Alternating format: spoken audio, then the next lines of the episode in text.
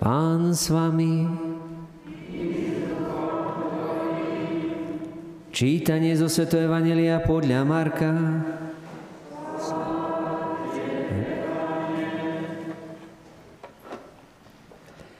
Ježíš odišiel do judejského kraja za Jordánom.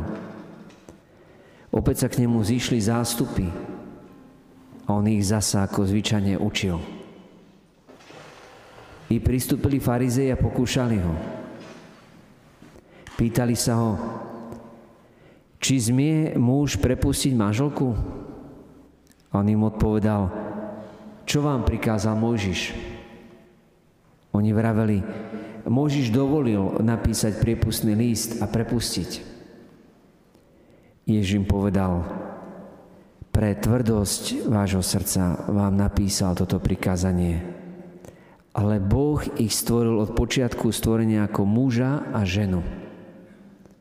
Preto muž opustí svojho otca i matku a pripúta sa k svojej manželke a budú dvaja v jednom tele. A tak už nie sú dvaja, ale jedno telo. Čo teda Boh spojil, nech človek nerozlučuje. Doma sa ho učeníci znova na to pýtali. On im povedal, každý, kto prepustí svoju manželku a vezme si inú, dopúšťa sa voči nej cudzoložstva. A ak ona prepustí svojho muža a vydá sa za iného, cudzoloží. Počuli sme slovo Pánovo. Chvála Tebe, Kriste.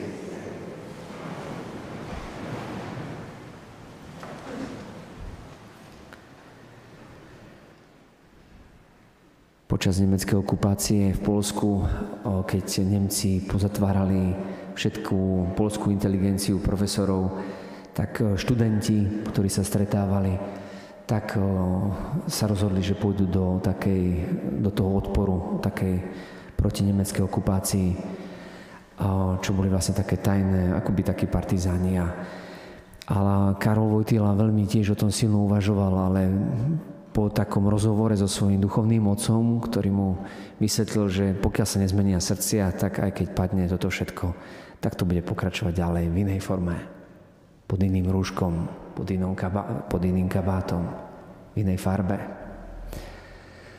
A tak Karol Wojtyła mladý pochopil, že vlastne ten skutočný boj je úplne niekde inde. Že ten boj sa odohrá vlastne v našich srdciach. A že to teritorium je buď to teritorium, to naše územie, či to prípadne zlu a diablovi, ktorý si už teda od toho začiatku prvých rodičov, ktorí jemu povedali svoje áno, keď jemu uverili a zapochybovali o tom Božom prísľubení a zapochybovali o dare, o darcovi. A tak diabol si odtedy robí nárok na nás. Lebo my sme mu ho sami dali. A tak potrebujeme naozaj neustále pozerať na toho nového Adama, ktorý nás učí, ako efektívne bojovať proti zlu. A v prvom rade v našom srdci. Keď to vyhráme my sami vo svojom vnútri, tak to pôjde potom aj ďalej.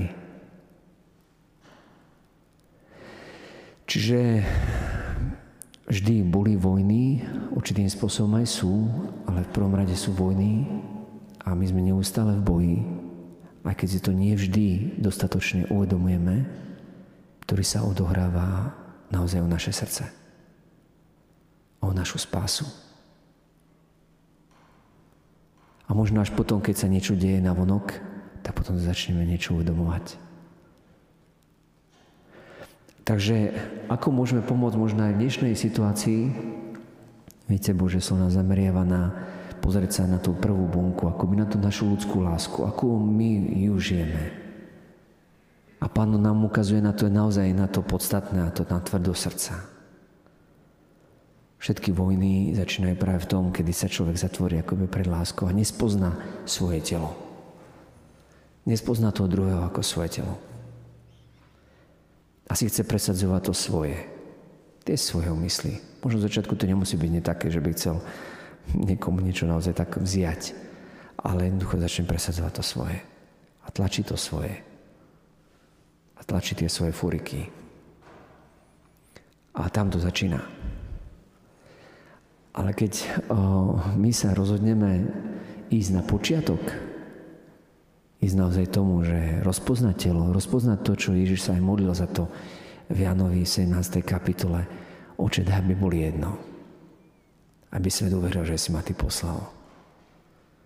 Nech sú tak dokonali jedno, ako si ty vo mne a ja v tebe, Otec, tak nech sú oni v nás. A Ježiš sa modlil za túto jednotu. Rozpoznať telo, rozpoznať svojho brata, rozpoznať svojho bližného. Rozpoznať naozaj to, že nadávky nejakým spôsobom nič nevyriešia. Nám pomôže to nové myslenie, ako Ježiš Kristus. On sa modlil, Oče, odpusť im, lebo nevedia, čo robia. A vtedy tá najväčšia moc išla. Z kríža prdne najväčšia moc. Lebo je tam odpustenie, najväčšie odpustenie, tak je tam najväčšia moc proti najväčšiemu zlu. Proti ľudskej nevere, nedôvere. A tam Boh vykupuje tú našu ľudskú lásku, aby sme mohli milovať naozaj tak nielen sebecky, ale tak opravdivo. Takže s dôverou volajme k Ježišovi, aby naozaj tam, kde vstupí on, ako to bola v tej úvodnej piesni, tak aby odišla každá tma. Keď chceme, aby ten vplyv išiel niekde ďalej, tak je dôležitá aj tá modlitba. Viete, môžeme sa modliť len tak zase len zo seba. Sami zo seba. Ako keby, Bože, buď taký dobrý a niečo správu. Tak jednak je tam často nevera, nedôvera toho, že Boh môže naozaj všetko spraviť. A na druhej strane nedôverujeme ani tomu, že by tá naša modlitba by mohla byť vypočutá. Lebo sa nám zdá byť príliš taká slabá, príliš neúčinná. A tak sa modlíme možno, ako sa modlili niekedy aj tí kresťania, aj prvý, keď sa modlili za vyslobodenie Petra.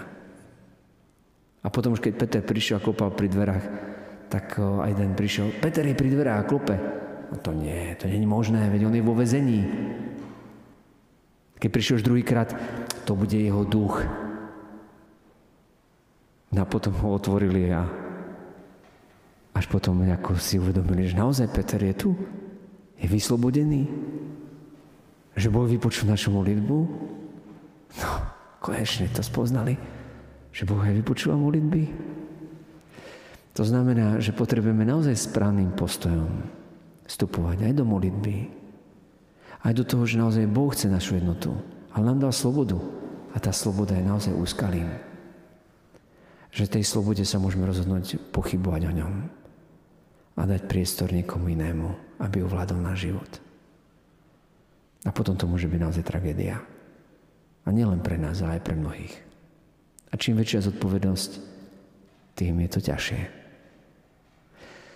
Tak ťa, Pane, chceme naozaj prosiť s takou dôverou, že Ty nás chceš učiť, ako si učil zástupy. Ako sme to počuli, že zase ako zvyčajne si ich učil, tak uč aj nás, aby sme boli stále plní dôvery Tvojho Otca, že On je nielen všemohúci, ale je dobrotivý. Ale že On nám všetkým dáva šancu sa obrátiť, zmeniť. Všetkým nám dáva čas, tento čas ako čas pokánia. Tak daj, aby sme spoznali to ako čas milosti. Ako čas, kedy môžeme naozaj k Tebe volať a otvárať nebo nad každým miestom, aby skončila vojna v prvom rade v našom srdci. Amen.